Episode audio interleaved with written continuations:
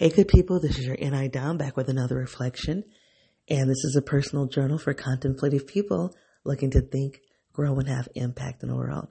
So, hey, I'm starting this recording or starting this reflection with the idea of reluctant resolve.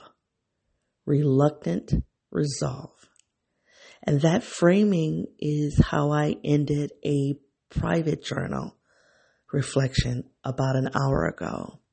So it's Sunday morning at about 1045. It's 1043, but it was quarter to 11. And about 9, 930, I did a private reflection for myself where it ended with this idea of reluctant resolve. It didn't start there. It ended. It was about a 35 minute reflection and I once I worked my way through that reflection, I ended with what's called reluctant resolve. And so I parked that and then I said, well, it's been a week. You've been on vacation. You have not done a public reflection. You're going to need to do that. so I've been like, well, what do I want to talk about? What do I want to talk about? And I really have just, there are a number of little things I could talk about, but I'm like, I don't have any kind of real commitment to talking about these smaller things. And so it has occurred to me that maybe I should continue the reflection on the reluctant resolve. Maybe I should at least poke it.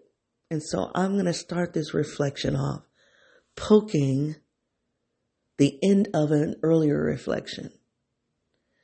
And so I'll tell you more about the framing reluctant, um, excuse me, reluctant resolve on the other side of the disclaimers. But I just wanted to let you know that I am starting this reflection publicly where I end it privately. Okay.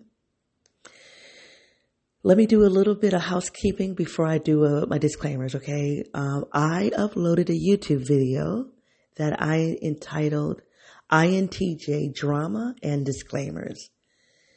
And in my episode that I released called Elevation, I put out a call to listeners and I asked for some feedback about this project. Like, what are the things that you guys like listening to? Um, and I also was talking about a drop in my downloads, which have kind of, kind of recovered, not completely. Um, but I put that out and there was a listener who took me up on that and went to my YouTube channel and made a comment on one of my videos, but he was really responding to the elevation episode that I released on the podcast. And so I did a, I did a 15 minute response to him. And so that response is entitled, um, INTJ drama and disclaimers. I didn't really know what to call it, but that's what I named it. So please go and check that out and, um, yeah, and I just want to say if you're listening to the person who gave me that feedback, thank you for just taking the time. I said it in the other reflection, but I want to say it to you here. I appreciate knowing that you exist. You already exist in my imagination. All of you exist in my imagination. You're very real people in my head. But when you stop and take a moment out of your day to not just listen to me, but to give me some feedback, written feedback, you then become sensory data and you then move out of my imagination and you become part of my sensory world. So I wanted to say thank you for doing that, okay? All right. If you're new to this project, this is a personal journal where I process my inner and my outer worlds. I do so by using personality theory. The two that I use the most are the Myers-Briggs and the Enneagram, pushing, pushing those two systems together. I identify as an INTJ 8. I also identify as being an African American woman from a lower socioeconomic background and from intergenerational trauma. I am a trained and practicing educator of about 30 years. Half of that time has been in leadership. I loosely identify as a critical race feminist because I want people to know that I have an intellectual sensitivity to power in the social world, particularly as it relates to race, class, gender, and sexuality, to name a few. This project is unedited, it is unscripted, and if you want to know more about me or this project, please visit my website at yournidom.wordpress.com. That's under five minutes, yo. Go to the last ep- the YouTube video to understand why I just said five minutes. So anyway, So, reluctant resolve is where we're starting this, um, where we're starting this reflection. I just want to give you a little backdrop to uh, the, the the naming without trying to. I don't want to try to give you the reflection that I did privately not because it's just that private, because it's my private reflections are just even more scattered than my public reflections, and so I don't want to recreate that. Um, but I do want to sh- give a little bit of context to the naming of that reflection, and then see where it, this where where I go, um, how I'm going to move about. We'll see what happens. All right. So I've been on vacation, and um, you all know that if you've been listening, if you listen to the last reflection, and the last reflection was named something, it was about fear as like, like my truth, like something about fear as the bedrock to what's prohibiting my growth. There's an area that I need to grow in and in that last reflection, I think I did a week ago. Yeah, it's been a week now. I say in that reflection, I, I come to a, a, an element of truth and it's called fear that that's preventing me from moving forward in the way that I believe I should move forward. So when I did that reflection after, you know, I had, I hit the publish button, I've actually gone and I've listened to it and is a really good reflection for me. And, and, and I think you guys like it too because, um, anytime, so there was a time when, when I first started this project, I'm like, ooh, I have three, three downloads for that episode. That was great. Then it moved to five. Then it was eight. I, I hovered around, man, if I got eight downloads for an episode, it was, we were jamming. And then it was 10 to 10.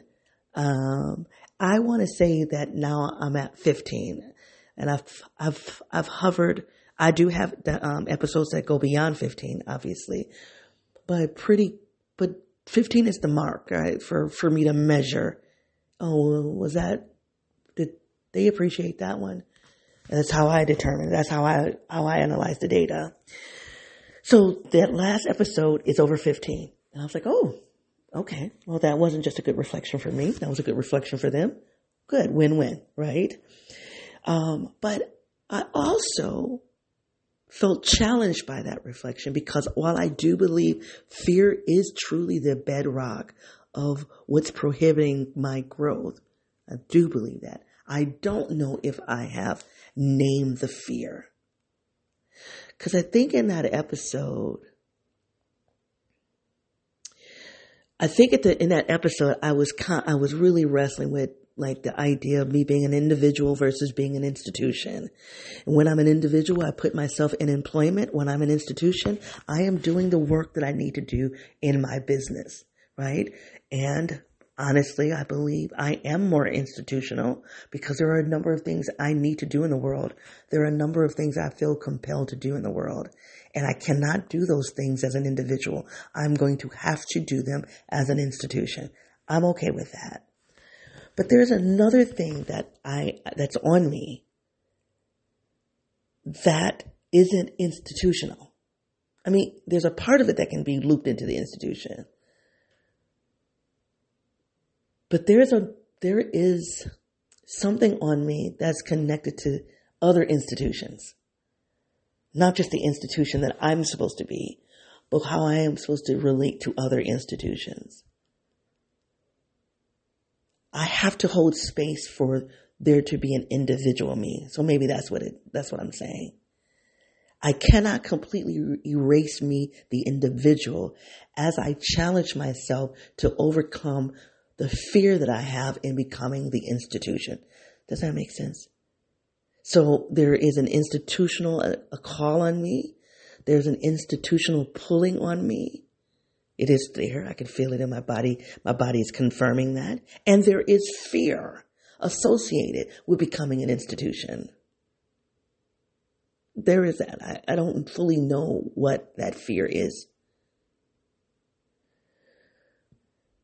I, I think I do. but I don't, I don't know if I can say it in a neat way. But the, I am also an individual. Now, is it safe to say that I am not yet clear on the construct of me as an individual and an institution? Absolutely. I'm both and, but what is the nature of me being both and? I'm not sure yet. I'm not. That's going to come to me as I continue to think and reflect on this. Because this is the moment. This is a moment in time where I'm being invited to interrogate that. I didn't interrogate this last year. I didn't interrogate it three years ago and I didn't interrogate it uh, two weeks ago. I'm interrogating it today. What does it mean to be both and an individual and an institution. And I would imagine that as I interrogate that, I'm going to come to terms, I'm going to come to better terms of addressing and understanding the fear part of me. So that's, that's that. Anywho, that was my last reflection, okay? And that's what I've been chewing. That's one thing I've been chewing on loosely, not enough. The other thing is, as I've been on vacation, um, from the job with me, the individual, right? The individual me has been on vacation. I've been thinking about the job because I'm in the middle of a hailstorm. I have three battles that I'm contending with at that job. And it's a new kind of experience for me because each of those battles I've experienced before. I've experienced those battles before easily. So on one hand, I'm not, I'm not intimidated by it because I'm like, yep, and I, I know how that's, I know the playbook for that one. I know the playbook for that one and I know the playbook for that one. And I feel comfortable. I'm an eight. I'm an, uh, I'm not just an Enneagram eight. I am an INTJ eight, and to me that is like like a double barrel. Is I'm I'm double locked and loaded as an INTJ eight. I really feel that way. However, I have not experienced those three battles at the same time, so that's new. And I have had to, I have unfortunately, and I deeply regret this, me, the institution, is very frustrated that me, the individual, had to contend with the intersections of those three battles I'm dealing with at work. And it, because if I don't, if I don't contend with it, then they're going to consume me because the playbook for battle one is not the playbook for battle two. And of course, it's not the playbook for battle three. And because these battles are not existing as in silos, they're distinct battles. Battle one, battle one, battle two, battle three. They are intersecting, creating a very unique condition that I'm going to call battle four right now. That's what's coming to me. Now, if you ask me to explain what battle four is, I can't. But my logic tells me that the intersections of battle one, two, and three is creating a phenomenon that I must call battle four. That's interesting that that just popped out of me. We're going to park that there. So I've been spending the week processing the inter, the each of those battles and the intersections of those battles and knowing who I am as an INTJ8, I cannot sit still. I have to respond. I have to respond. It's like, that's not even a question. but it has been a question. And I think that I'm certain that that connects to this idea of the reluctant resolve. I'm not going to say I'm certain. That is at the heart of the reluctant resolve. I have to take action. I do not want to take action because taking action further distracts me it further situates me as me, the individual. And I don't want to give more indiv- attention to me, the individual, because I want to also contend with me, the institution. wow, I didn't even think I was going to frame it like this, like this whole idea of the individual and the institution. I framed it like that in the uh, last episode, but I really feel like I'm getting inside of it. Like, whoa, that's interesting. Okay, let me keep going. Something is here. We're on, I'm on to something. so, I've spent my week really thinking through each of those battles in each of the playbooks for those battles that I'm familiar with, knowing that they're not going to be enough to deal with the other battles and understanding that all three of those are coming. I, I have to, and what I've considered is like just all of them together. It wasn't until just now that I've named it as Battle 4. But really, that's what it is. So really understanding what is battle four. And that, there it is. I got it. I got it. I got it. It just hit me. Battle four is best. I'm great. I always tell you guys I'm about to get emotional. and that happens when I just stump, when I get to the pocket. That is just, it's a, it's a tingling that I get in my body. It's um it's like a breakthrough. And so it, it it manifests physically. There's a physical sensation i get in my body. And i articulate it about i'll i'll say i'm gonna cry. I'm gonna cry and i always said that that was fi but i think it's a fi se sensation experience although it's probably connected to all of it right? All those functions. But anywho so another thing that's happened this week, um, and I'm going to connect it to the battle four, which is the battle, because I can't fight battle one, cannot fight battle two, cannot fight battle three. They're obsolete. They're obsolete because they're not operating individually. They're not as silos. Battle four is all three of those battles, and that's new for me. It's a new battle. I've never fought it before. Never, never, never, never, never, ever have had to deal with all three of those battles at the same time. Okay. This week, while I was trying to figure that out in the aftermath of trying to really push and push myself to think more about this quote unquote fear, because it is true, it is a fear, but I don't fully know if I have fully got it, right? Not yet. I'm close, very, very close. But in the midst of all of that this week, we had hearings. There is a black woman that has been nominated to serve on the Supreme Court, the highest court of our land, right? It's historical. It's never happened. So there's that, because there's a lot, there's a lot located in that. And I didn't really want to talk about, that's one of the things I was like, do I want to talk about that in this project? I really don't want to talk about that in podcast number two. I want to talk about that in podcast number one. But because podcast number one is edited and scripted, do I have the emotional energy to do that in podcast number one? Because I'm still trying to have some time to think about my institution which isn't which it's a wash. I didn't really get to do that this vacation. It's a wrap, and that's that's scary. It's not just sad; it's scary. But anyway,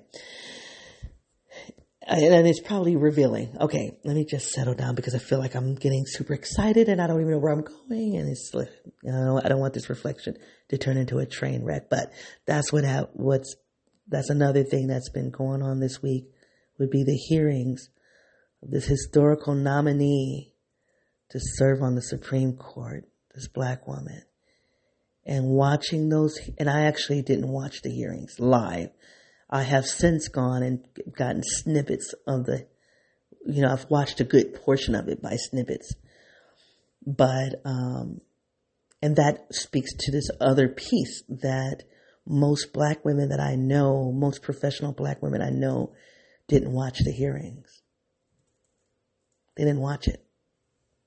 These are people who are, that I know, where we were into politics. We get, we, anything that's happened politically, we're in it. But we didn't watch that. And all of us from, from the, in my network, maybe it's just because of these people are connected to me, but everybody that I've spoken with have said, I can't handle that.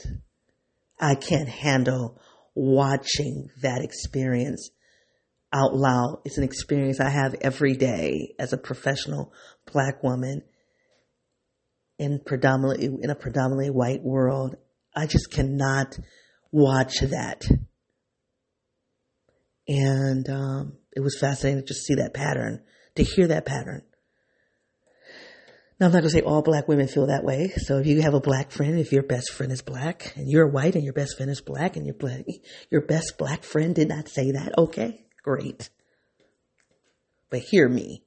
In my world, the black women that I am connected to across space, and, and three of these black women I don't even talk to on a regular basis. I probably talk to once a year, but because I've been unpacking this other situation, Battle 4, I've had to call upon them to get their perspectives. And, um, and that's kind of what they said. So, so there's that. And I'm, I want to go into that a little bit with you but I do know that once I unpack that, it is a wrap. And I'm not sure if I want to dedicate this particular episode to that. But in the point, the point that why I do bring it up is because that experience, not just this historical moment, not that. And if you watched it, it was a, excuse me, but it was a shit show. But then, honestly, the last hearing for the Supreme Court was a shit show too. I watched that one. I watched that one like with popcorn. and I also did a riff podcast in podcast number one. And it, it was funny because um, I didn't even know this was happening. This is how unplugged I am with, with the political world. And I'm embarrassed to say that as a social studies teacher. I'm not doing that work right now, but I feel like I'm always going to identify as a social studies teacher. I'm embarrassed that I didn't know that this this this nomination had occurred. I didn't know that a resignation had happened on the Supreme Court. I did not know a, nom- a black woman had been nominated, and I didn't know that those hearings had started. And I found out because because of the shit show that was going on, like these experiences were turned into like memes. People started sending me these memes, and people from the job people who work for me, they were sending me these memes and they're like, this is what you were, you've been going through. And I was like, what? Cause I'm like not plugged in. What? What do you mean? And so people who are not black were sending me these memes, understanding, watching this black woman go through this circus and immediately connecting it with what I'm experiencing at the job they brought it to me. And I was like, what is that? What's, cause initially I can be so naive sometimes, like, why are you sending me that? Okay. and then when I talked to my aunt, who's a pastor, and she was like, sweetheart, and that's a big deal because this is the aunt that has really broken my heart in terms of, and that's all connected to the intergenerational trauma, but and the fact that I'm still connected to the trauma is just part of the trauma. It's part of the structure of the of intergenerational trauma. But anyway, so she hasn't called me sweetheart in a long time. and she actually has another nickname for me. I haven't heard that from her in, in years, and so to hear that from her, it's just it's a whole nother level. It's just a whole nother level. We could talk about that separately. But anyway, so she's like, sweetheart this lady reminds me of you. And I was like, what? And so that's kind of how she brought me in. And then I went to go look and I'm, and I'm like, oh, now I understand why my staff sending me this, these, these memes. And then I started doing what I do normally with the news. I don't watch the news. I am very controlled, like with how I take in data, just because it, it, how it, as an INTJ, how it's going to influenced me. I've had to learn that I've talked about this before. It's called priming. That you, the NI is primed, whether we do, whether we prime that introverted intuition intentionally or not. It's, um, that inferior function called extroverted sensing is a priming function. And you have to be very careful what, how you center your sensory world because it's going to influence your introverted intuition. So because of that, I'm very controlled. I typically can, I can be intentional in terms of how I prime it. I can do that. So I started going and listening to small clips of the hearing and uh, just like, yo, just watching it. And I found myself better able to embrace the battle, battle four as battle. Better able to embrace the intersections of battles one, two, and three. Because uh, they were not integrated for what, and that is as a, as a trained social scientist, because I say that to you every time I get on this project. I'm like, I'm a trained and practicing social scientist. I say that every, every day. There's no reason why, as a trained and practicing social scientist, I could not integrate those battles. Now I knew that they were bumping up against each other, and I knew that, like, I knew I couldn't. I, I, I don't even say, I can't even say I had a, con- I need to be really honest. I didn't even have a consciousness of that battle one, the, the, the strategy for battle one could not be used for battle three. I literally was over the week trying to take, create a course of action. And then as I would get so many steps into that strategy for battle one, then I'd be like, oh, but how is that going to impact this over here? No, no, no, no, no, you can't do that here because it's going to have an adverse impact over there. And I say, okay, well, let me start over there. And then I start over there and I'm like, it loops me back to battle one. Uh, this is what I've been doing all week. Seriously. I'm being really honest. Why couldn't I, as a trained and practicing social scientist, take a step back and go, all of this is connected. This is all connected. But as I was watching clips of that hearing, it began, that connectedness began to get in focus. It's like a camera. It, literally, it started becoming focused, become clearer. And that clarity, that picture of the interconnectedness has given me a resolve. It's given me an acceptance of what the work is me, the individual in that work, in that particular workspace. I have a resolve of what the work is.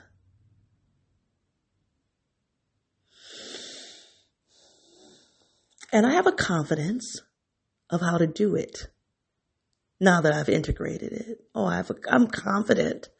I'm an INTJ 8, you guys. I'm, I'm double loaded. I, I, I hate to use a metaphor of a gun, but I'm just a double barrel. I got a double barrel over here as an INTJ. I really, really believe I do.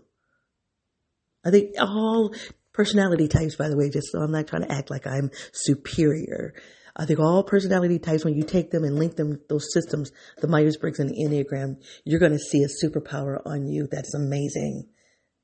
You know, I have a, uh, one, another, fr- I call her a friend, but she also listens to the project and I've mentioned her recently because she she's forced me to become more integrated. Not because she, in a negative way, but she she's in, she's invited me indirectly to become more integrated um, with myself. She doesn't know that she did that. Well, now she does because I told her. But nonetheless, anyway, she she contacted me recently and was like, "I took the enneagram." She knew she was an INFJ. She said, "I took the enneagram. I'm a six. I hope she doesn't mind me saying this out loud." So she's an INFJ six. She's not the first INFJ six I know. My heart coach is, a, is an INFJ six. So when, when this friend of mine said it, I was like, huh, I can see it. I can see it. so when you put those systems together, it just really gives you, it doesn't just give you a nuance to who you are. It, it really highlights what your superpower is. Like it's just, it's double loaded, you know. So anyway, but me as an INTJ 8 is just an interesting thing, okay? and I've been thinking a lot about INTJ 5s and how I'm very, I'm different from an INTJ 5. I talked to an INTJ 5. Oh, no, no, she might be an INTJ 1. So I've talked to several INTJs in, um, in the last couple of days too, black women and it's that's it's made me think about the I the black the INTJ black women that I know. I'm it, like I want to do an episode on that. I've I've tried to tackle that under podcast number one. It wasn't successful because I don't think I had enough sophistication with the um, they um just I just didn't wasn't ready. But anyway, anyway, so this idea of being an INTJ, let me just circle back because I'm about to go into a rabbit hole I don't want to go into, but, um, so as an INTJ 8, I'm confident on how to move forward now. Now that I'm clear what the work is, now that I'm clear what battle four is, even though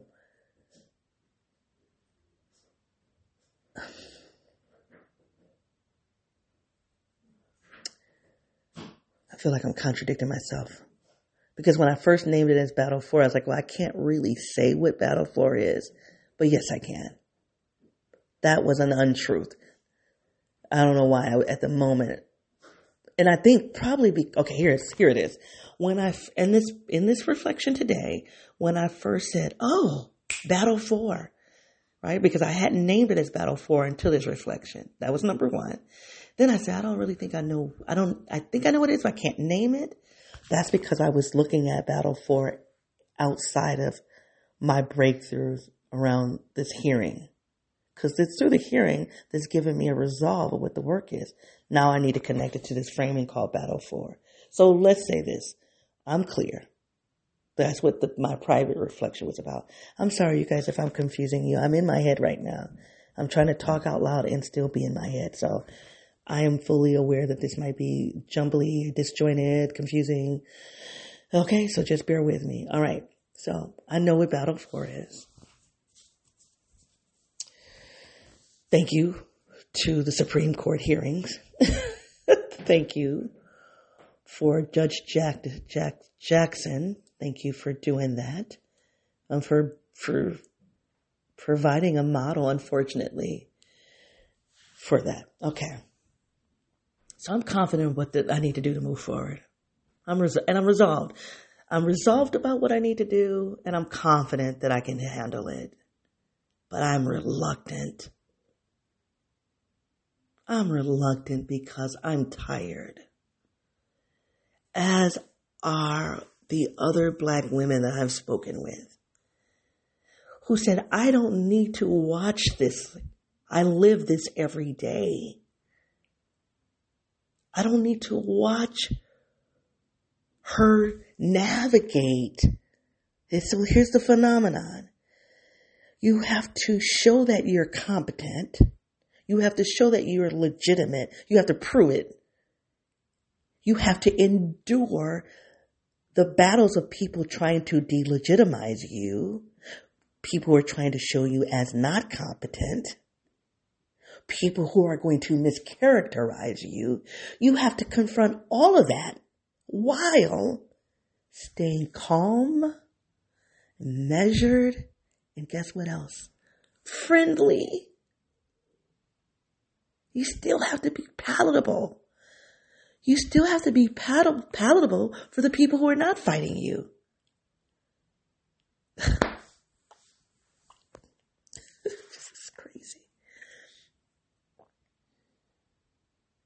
So the people, and I'm, I'm a, I'm, as an eight, I don't mind the fight. I don't want to fight, but if, you, if that's what we're going to do, let's do it. And let me put it this way. I'm not going to run for it. I'm not going to run from, from it. I'm a mature eight. I'm just too old.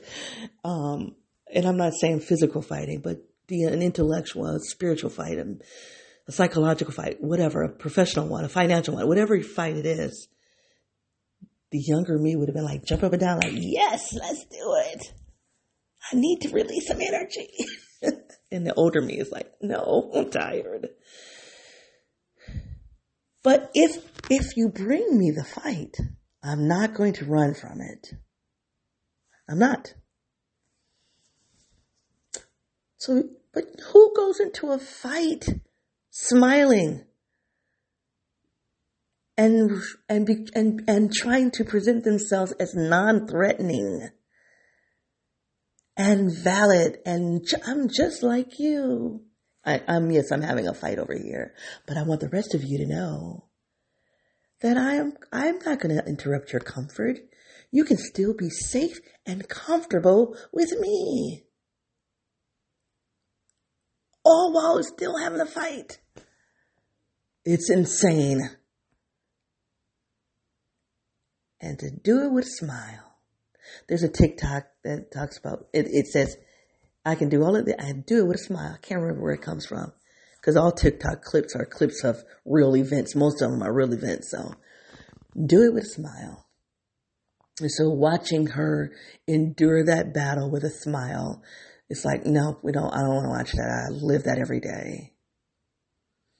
And I think that speaks to my reluctance for Battle 4. Because part of it is I've got to do it with a smile.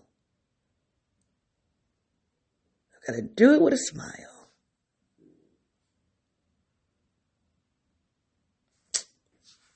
I don't even know what else to say to that.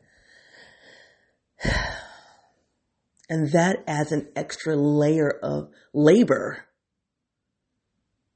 I'm gonna pause and I'm gonna go down this rabbit. I'm gonna. There's a story I got to tell you about last night. It's gonna be a rabbit hole, but I want to just talk about because I want to make a point about labor. If I don't forget it, dear universe, please do not let me fall in a rabbit hole and get stuck there. So I um, went out to dinner with someone um, last night, and it really wasn't. Um, it turned into a kind of an event that I really would not have had with this particular individual, but it, uh, there was nothing inappropriate about it. Um, but I just like I wanted to do lunch. I wanted to meet with her at lunchtime.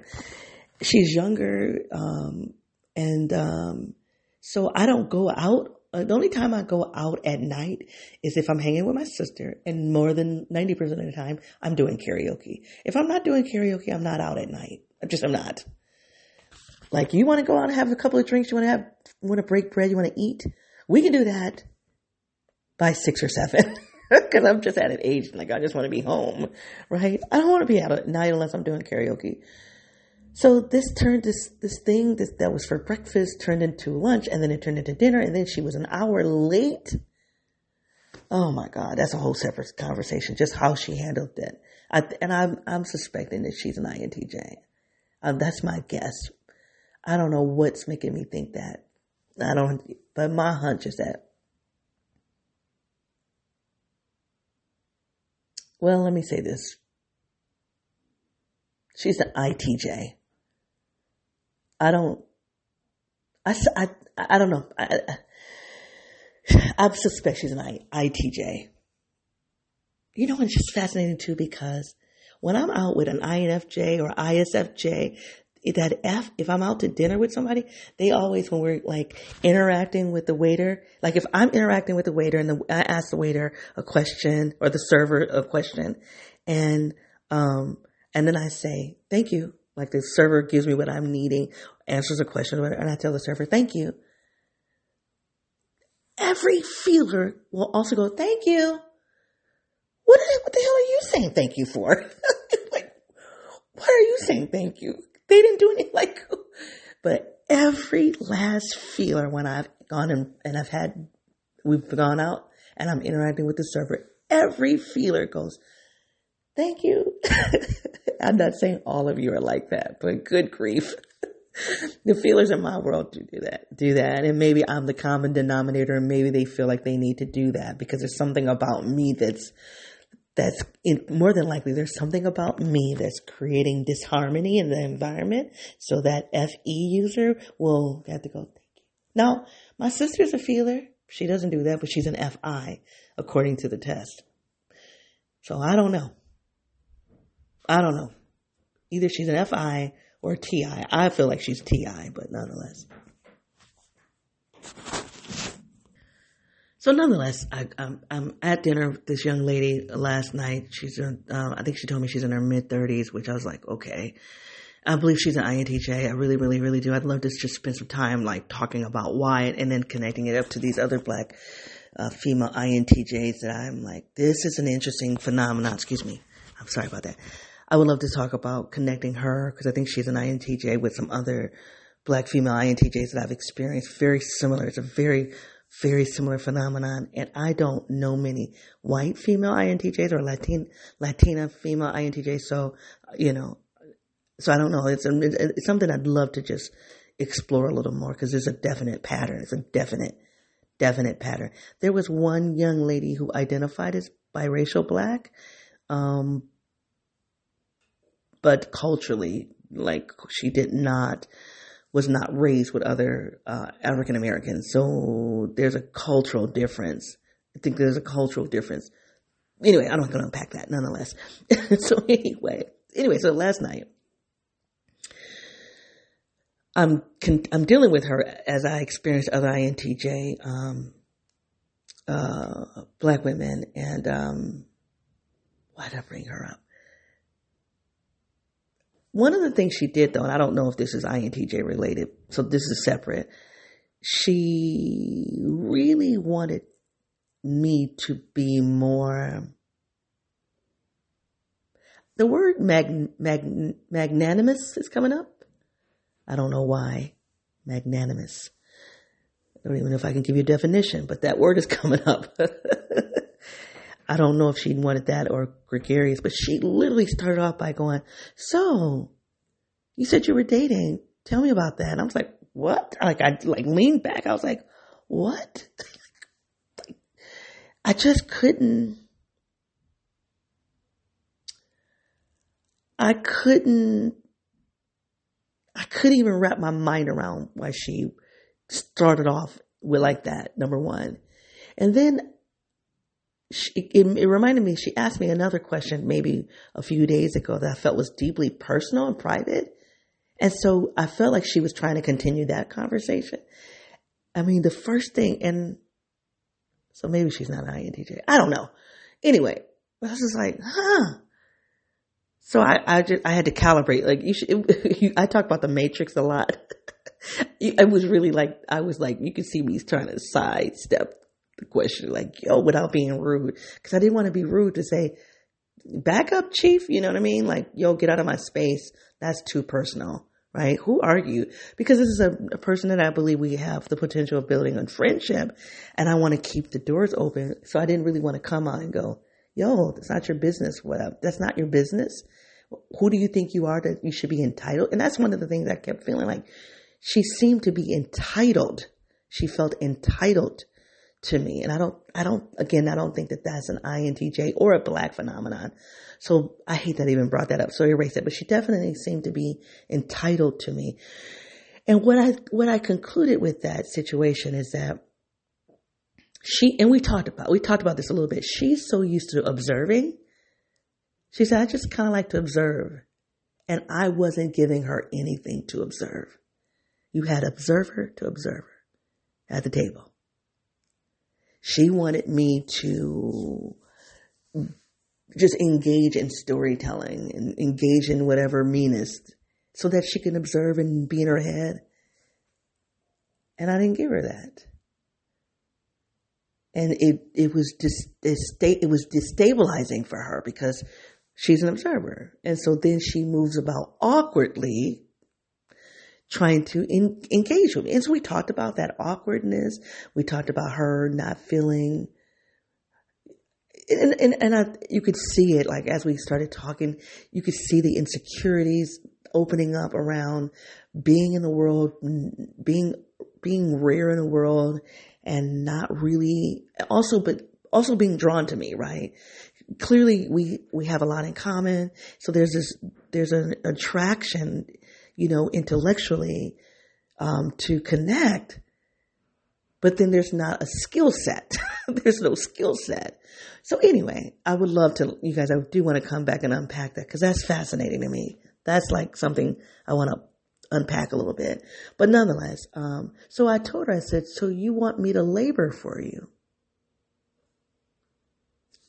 It was something that she said, I said, basically, you want me to do the heavy lifting because she don't want to have to do it. And I don't know where that friendship is going to go from here on out because I do think I made her uncomfortable. As much as I tried to soften the blow because of my age and my experience and my skill set, I was aware of what was happening. Uh, so I had to kind of like redirect her and I tried to do it as soft as possible, but I'm learning that as an INTJ, what's soft for me it's just not really translating as soft. You know, it doesn't translate as that. But my thing is, well, shoot, if I don't, if you, if this is the softer version of me, oh my goodness, what would you do if I didn't filter myself? Good grief.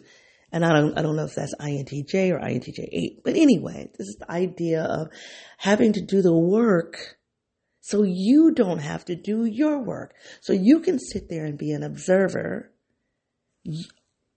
and be in your comfort space all while I not acknowledging that I'm an observer. I am most happy in the social setting where I get to just watch. And then we were both competing for that spot to be an observer. And this is the one argument that I make with other INTJs. And I even wonder about this with, with INTJ to INFJ as observer we don't have the capacity to be in the sandbox together because most of our time is in we're minorities in terms of not racial minorities but in terms of a personality type. We're rare. So we have not built developed muscle of being in a sandbox together. So now and we know how to be comfortable. I'm comfortable being an observer. Now I'm sitting across somebody else who's an observer, and now I'm uncomfortable because now I got to labor. And what I told her is that I'm not going to be, I'm not going to labor here. We can labor together, but I'm not going to labor for you. Taking this back to the, to the reluctant resolve. I don't want to do the laboring. So the resolve, the work that I have to do moving forward to tackle, and I'm getting ready to close here, you guys the work that I have to do for battle four, I'm going to have to labor. And some of it doesn't feel like labor because it's it's in the it's in the sweet spot of who I am. Except that's not where I want to give that energy. Okay, it's coming to me. I'm having a breakthrough. And this is a good reflection for me. I'm glad I did. I'm glad I, I'm glad I pressed through to do reluctant, uh, reluctant resolve, even though I had done it in a private reflection. Because some more nuggets have come out of this, more gems for me. Here it is. Mm, mm, mm. This is, I'm going to put this in pencil and I'm going to come back and, and modify it. But it, just as a debut think thought, a debut idea, as an emerging idea, this is what I'm thinking. When me, the individual, goes inside of someone else's institution, I don't, I don't want to take my superpowers there. That's crazy. I don't even know if that's a, if I should judge it, but I don't want to. I want to be in those spaces as an INTJ5. Huh? That is very interesting. Oh, that just came out of my mouth. I want to be more INTJ5 ish. I want to be less 8. That's basically what it is. And the truth of the matter is, when I was the individual, when me, the individual, was inside the institution before I left and did my own entrepreneurial thing, because I have had about 10 to 15 years of being, being, 10 years, excuse me, of solidly being on my own. Before then, I was an INTJ 1. I've been thinking about why I was a 1, so so much about the field of education requires you to function as a one. Being, mm, mm, mm, mm, there's a lot to unpack there, but I don't have time. And I think I don't want to. So one thing is, I'm not a one, even though I feel like I'm in in spaces that have tried to indoctrinate me and socialize me as a one successfully because I can test as a one. But when I drill, when I dig down into oneness, it's not me.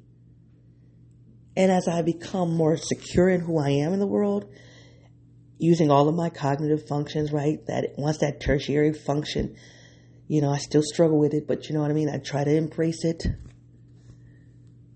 I am not a one. I'm not. I'm not. I am an eight. And every, in each one of those instincts, I see myself as a social eight, a self preservation eight, and even though sexual is third in my stack, I still see, when I read the descriptions for the sexual eight, I see me there. When I look at the one in the subtypes, I do not see me as a sexual one. I do not see me as a self preservation one. I see me as a social one. When I look at the five, when I look at Enneagram five, I do not see five sexual, five self preservation. I see five social. But when I look at that eight, I see me in each of those instincts. I would encourage you guys to use it as a strategy. If you're vacillating on more than one of those Enneagram numbers, look at those instincts. And my thing is, you should be able to see yourself in each of the instincts, even though you have a stack primary, secondary, and third, tertiary. Okay, so anywho, why did I say that? So I am back in the institution the individual me is back in the institution. I know that I'm not going to be safe in that institution as an eight, fully on blast. So my solution, this is all that's something I've done unconsciously. I've not, or subconsciously, I struggle between the two concepts of of something being unconscious and subconscious. But nonetheless, you hopefully you get what I'm saying. I have subconsciously chosen to be in that environment as an INTJ5. I refuse to do it as an INTJ1 just because of the feminist part of me. I believe me as a feminist does not, me as a critical race feminist does not allow me to do one anymore. I'd love to talk about how I did a one. Oh my God, that's, oh my God. Oh my God. Oh, I need to come back and talk about how when I was doing oneness, I was uncritical. Part of the hearings, I'm jumping up, and I'm, I, prom, I promise you I'm trying to close. Part of the hearing for Judge Jackson, part of the shit show was around critical race theory, which has nothing to do with her work. Although, in all fairness, critical race theory is born from legal scholarship. She's a judge. That's her. She, the legal discipline connects there could be a, it's, I can see the question. I can see why they would question, what are your thoughts on critical race theory? Because it was born through legal scholarship. But it is not a theory that you have to embrace. She does not have a record, a portfolio, a reputation of doing anything that is remotely connected to critical race theory. So after they asked her about critical race theory once, twice, but after, I mean, when the whole thing was about critical race theory, it's like, that's not, no, no, no, no, no, no. But me, on the other hand, I am evident. There's evidence in my practice, in my scholarship, in my reputation of being a critical race scholar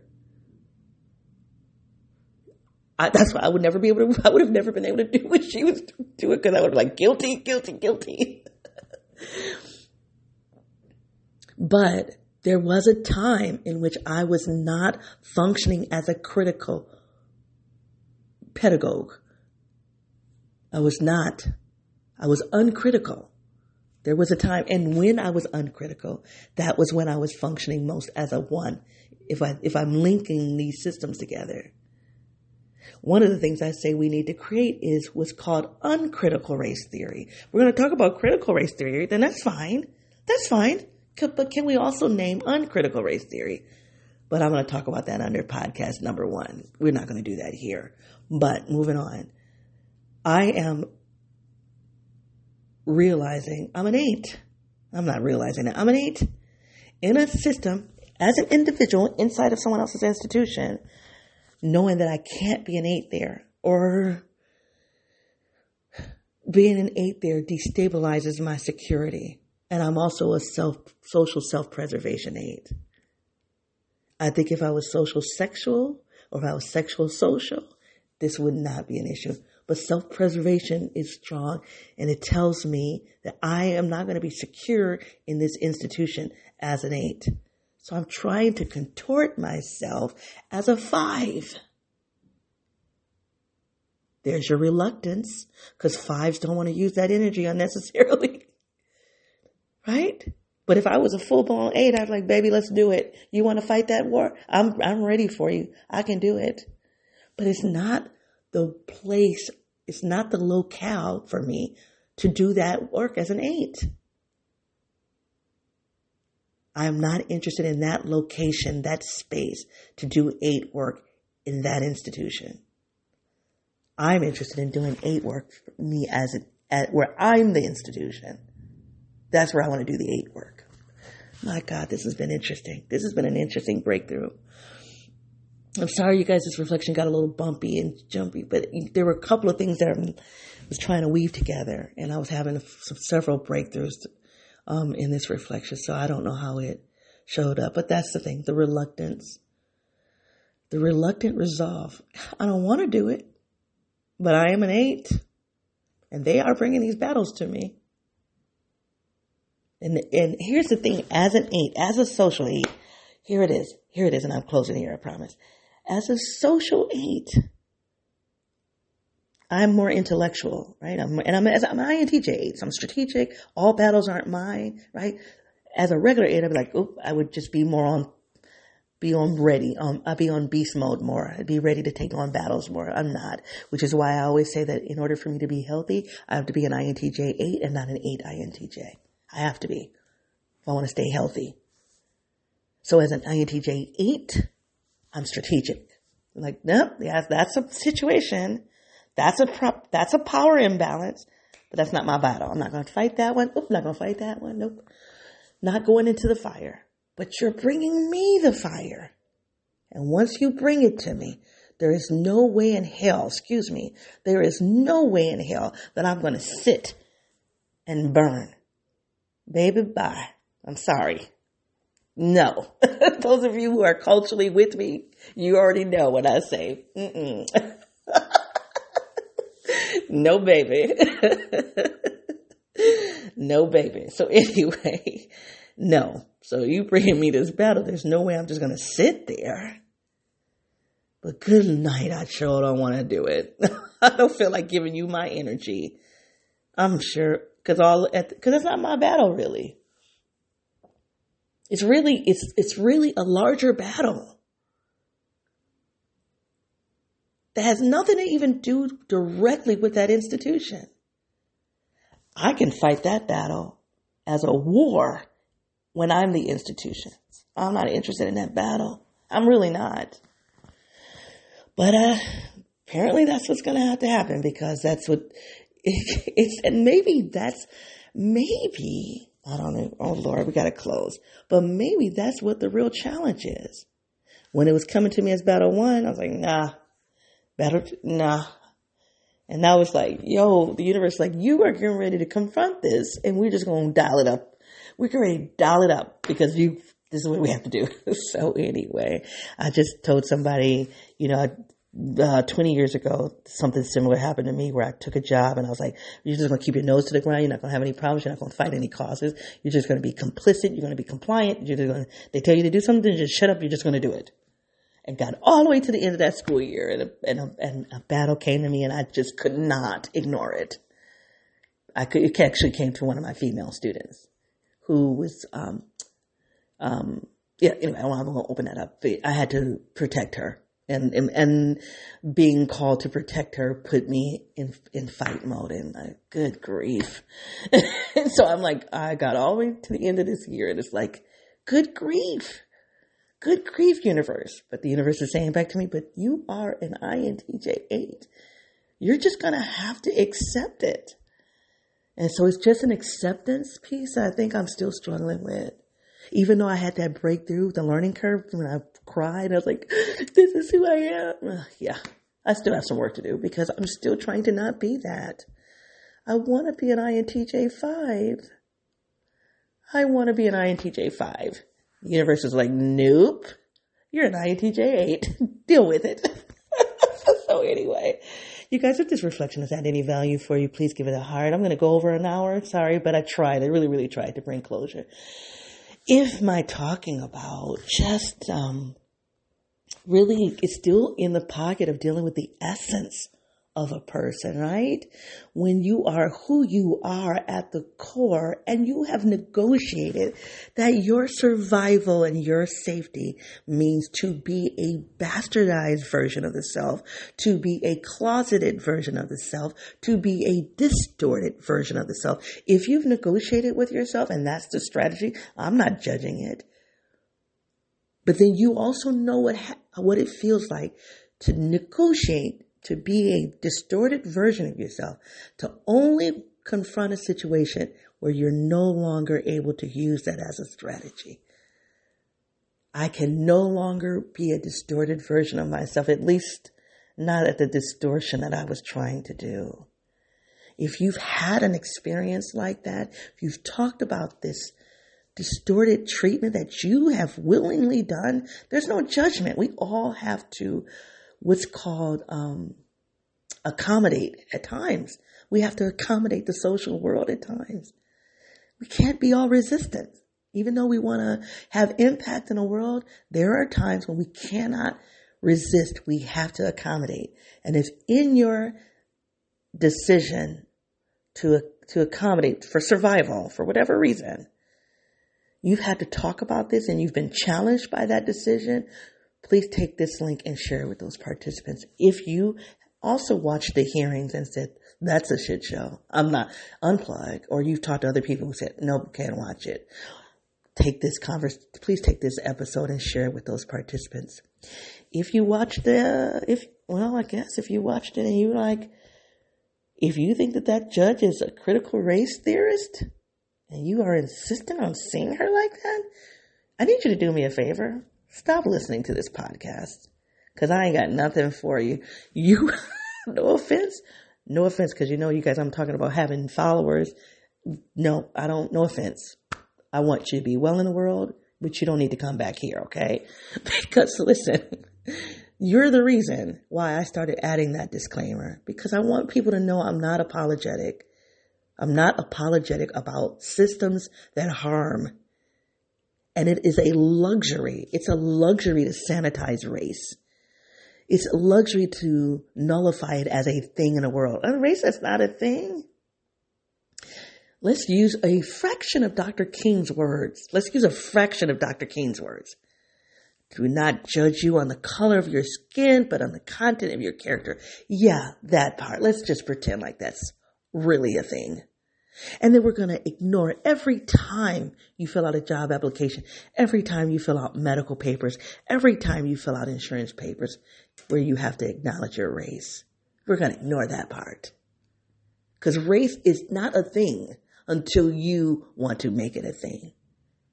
But for people who are living within a racialized context, when we talk about race, then we're invalidated. Only you can talk about race right? Because you're the comfort and we're supposed to labor for your comfort. Oh, what does that sound like? Slavery? Oops. Let, let's not go there. Okay. right? So, no offense. Thank you for listening. And I do believe I have a couple of y'all who are dropping in here not because you are with me and talking about the social context and the social world, because you know I am a perceiver and you do know, as an NI Dom, I'm bringing a, pers- excuse me, I'm bringing a perspective that you have, a, you're curious about. So you tolerate a lot of this other stuff for me because you want that. So anyway, I can't stop you from being here, but whatever. But for everybody else, even if you don't really understand critical race theory or if that's not your theory of, I get it. You don't have to, but you at least, hopefully you're coming back because you do appreciate my perspective about the social world. You do appreciate that I am bringing forth a perspective that's heavily influenced by, be, by being not just an INTJA, an African American woman from a lower socioeconomic background and from intergenerational trauma and being a trained and practicing educator and social scientist and a critical race feminist, right? All of that. There's a reason why I give all of that in the disclaimer. Cause it, it flavors how I do my reflections. And I'm assuming that you are here for all of it. All of it. The sum total me the sum total me. So, anywho, I sound a little one today and I sound a little preachy, didn't I? so, anywho, but if those conversations you've had in the world, please take this link and just share it as, as it's relevant, only as it's relevant. And if my moving about in this reflection has caused some randomness in you, please take this link and share it out. Mm-mm, that's not true. If my reflection has caused some randomness in you, please find a way to share that randomness with me. I'd love to hear it. Again, thank you for the person today, um, sometime in the last day or two who's, who stopped on my YouTube channel to give me some feedback about what content he likes to hear. I'm going to have to do some work, uh, some homework about the feeler men. He wants me to talk more about feeler men. And I'm like, huh, that's interesting. I got to, I think if I'm understanding him correctly. I got to do some homework on that and I need to think about it, but I'm, I'm excited by the challenge. Let me give you your assignment. Hold on. Oh, let me tell you how you give you how you can give me feedback. I'm so distracted right now. You can find me on my website at yourinidumb.wordpress, on Twitter, yourinidumb1. Facebook, it is actually called You're in I have a Facebook page. I have not done anything with it, but it exists. I don't know if it's public yet, but it's called You're IDOM. Um, it's a page, it's not a group. It's not, it's a page. And, um, what's one other account? Oh, YouTube. You're in, you're. All right. Now let me give you your homework assignment. I think what I'm going to do is link this question to my last question to you. I think the last question I asked you guys is, what fear do you have and how could that fear be impacting your growth? So I'm going to do a spin off of that. What area of your life are you experiencing fatigue? What area of your life are you experiencing exhaustion? You're just tired. You're not afraid. You're just tired. And in that exhaustion, you've, you've negotiated rightfully or wrongfully to try to minimize the thing that is causing the exhaustion. What is that thing that's causing the fatigue? Can you name it? First of all, can you name the fatigue? Most of us don't even have the luxury to pause to say, yo, I'm tired. I'm tired. So take a moment, find some quiet time, pause and ask yourself, are you tired? Is there anything that is exhausting to you? Is there any fatigue that you're dealing with? And if you have any energy left over, ask yourself, what is the thing that's causing the fatigue? What is the thing that's causing the fatigue? What's causing that exhaustion? And don't even, I'm not even giving you the assignment to tackle it. Like me, I'm, it's a reluctant resolve. I'm not asking you to have a resolve.